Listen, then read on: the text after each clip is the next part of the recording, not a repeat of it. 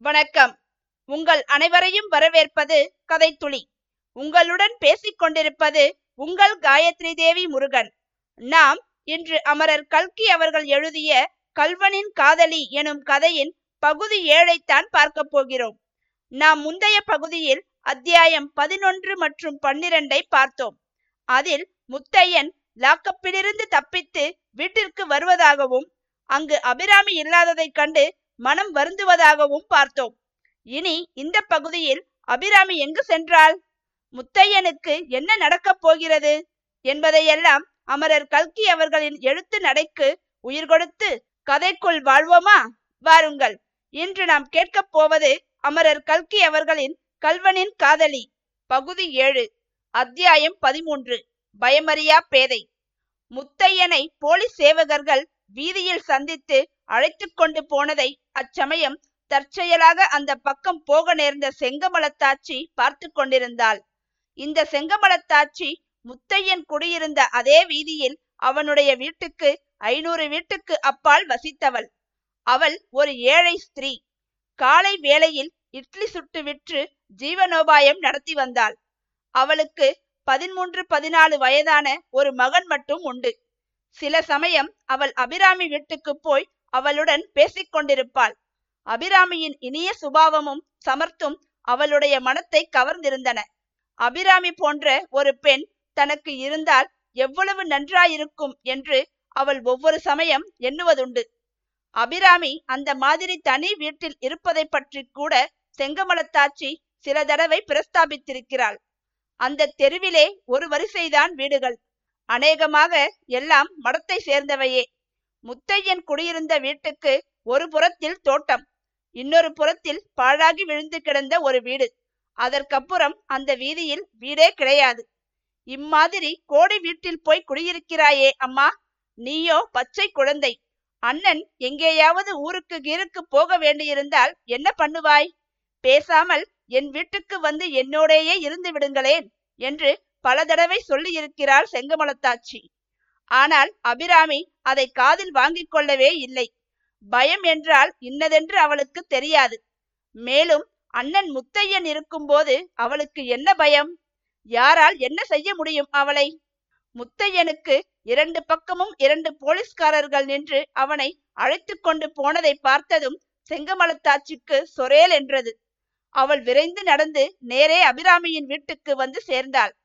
தாழ்பால் போட்டிருந்த கதவை இடித்தாள்.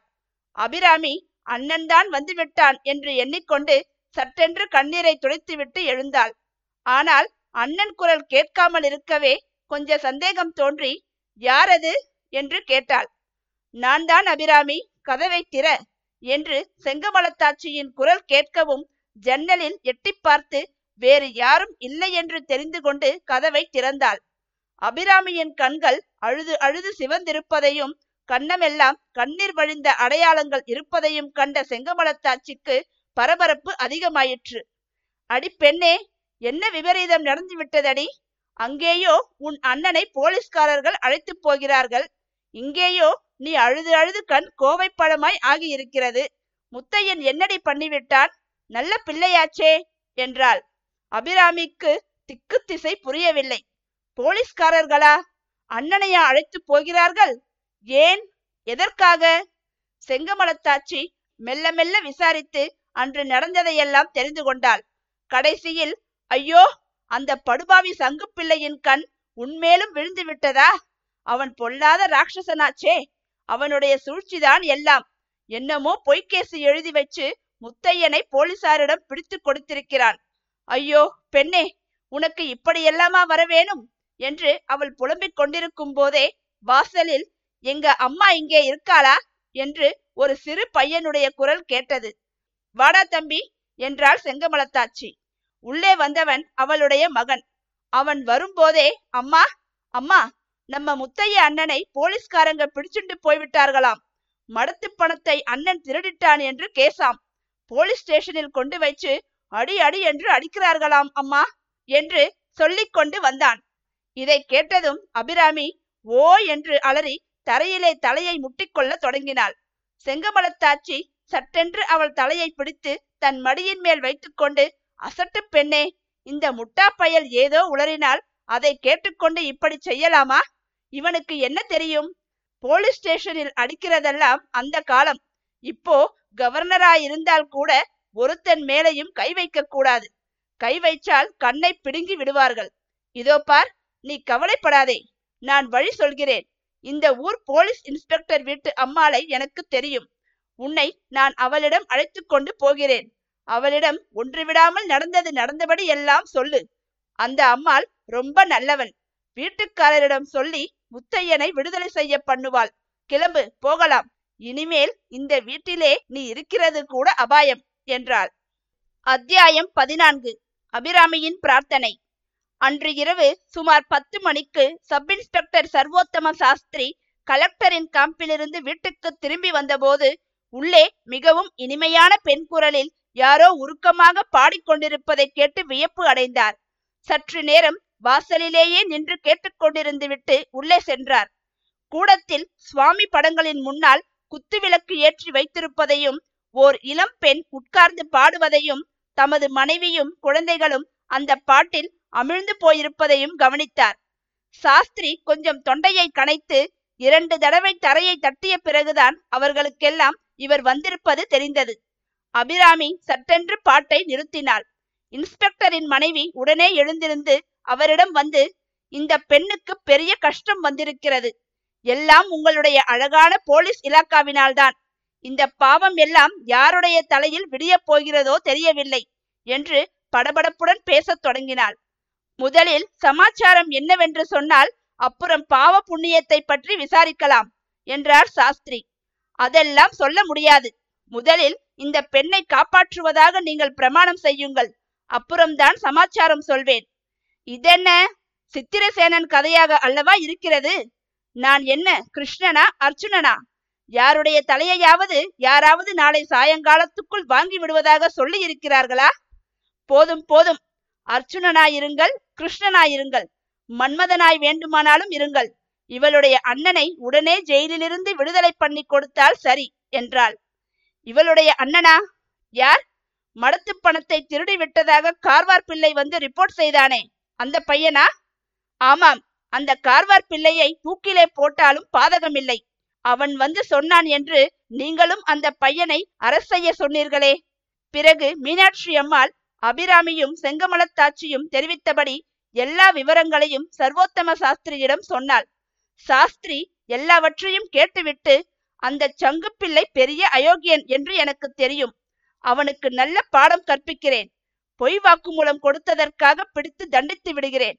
முத்தையன் லாக்கப்பில் இரண்டு மூன்று நாள் இருந்தால் கூட மோசம் இல்லை. அப்படி இருந்தால்தான் அந்த அயோக்கியன் மேல் கேஸ் வலுப்படும். இந்த பெண்ணை சமாதானப்படுத்தி அனுப்பு என்றார். அதற்கு மீனாட்சி அம்மாள் ரொம்ப நன்றாய் இருக்கிறது. இவள் எங்கே போவாள் இத்தனை நேரத்துக்கு பிறகு? அண்ணனை தவிர வேறு நாதி கிடையாது இந்த பெண்ணுக்கு. இட்லி கடை செங்கமலத்தாச்சி தற்செயலாக பார்த்து இங்கே அழைத்து கொண்டு வந்தாள். இல்லாவிட்டால் என்ன நேர்ந்திருக்குமோ தெரியாது. ராத்திரி இங்கேதான் இந்த பெண் இருக்க வேண்டும் என்றாள். இதையெல்லாம் கேட்டுக்கொண்டிருந்த அபிராமிக்கு முத்தையன் இப்போது உடனே விடுதலையடைந்து வரமாட்டான் என்பது மட்டும்தான் மனதில் பட்டது. மீனாட்சி அம்மாளின் ஆறுதல் மொழியினால் தேறுதல் அடைந்திருந்த அவளுக்கு இப்போது துக்கம் பொங்கிக் கொண்டு வந்தது. எவ்வளவோ அடக்கி பார்த்தும் முடியாமல் விம்மினாள். அந்த சமயம் வீட்டு வாசலில் ஆள் ஓடி வரும் சத்தம் கேட்டது. அடுத்த நிமிஷம் ஒரு போலீஸ்காரன் உள்ளே வந்து சப் இன்ஸ்பெக்டருக்கு சலாம் வைத்து நின்றான். சப் இன்ஸ்பெக்டர் என்னடா இது தடபுடல்?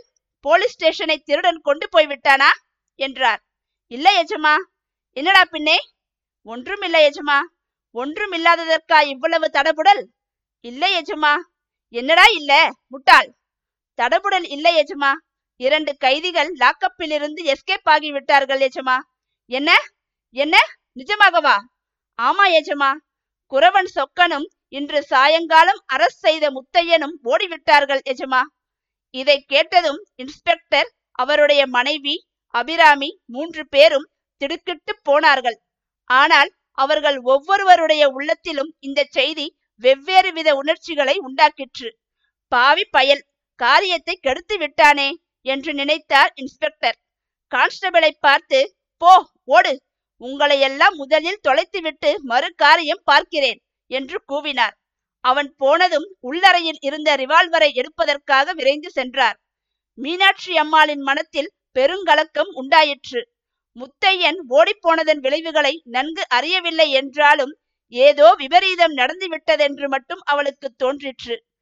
பேதை பெண் அபிராமியோ அந்த செய்தியை கேட்டு பெரிதும் சந்தோஷமடைந்தாள். தன் அண்ணன் ஜெயிலிலிருந்து தப்பித்துக் கொண்டு போய்விட்டான் என்பது மட்டுமே அவளுக்கு தெரிந்தது. அதனுடைய பலாபலன்களை அவள் என்ன கண்டாள்? இன்ஸ்பெக்டர் ரிவால்வரை எடுத்து வர உள்ளே போனபோது அவர் மனைவியும் அவரை தொடர்ந்து போனாள். அப்போது அபிராமி கூடத்தில் இருந்த படத்தின் முன்னால் கைகூப்பி நின்று சுவாமி பகவானே என் அண்ணன் போலீஸ்காரர்கள் கையில் அகப்படக்கூடாது என்று வாய்விட்டு பிரார்த்தித்தாள்.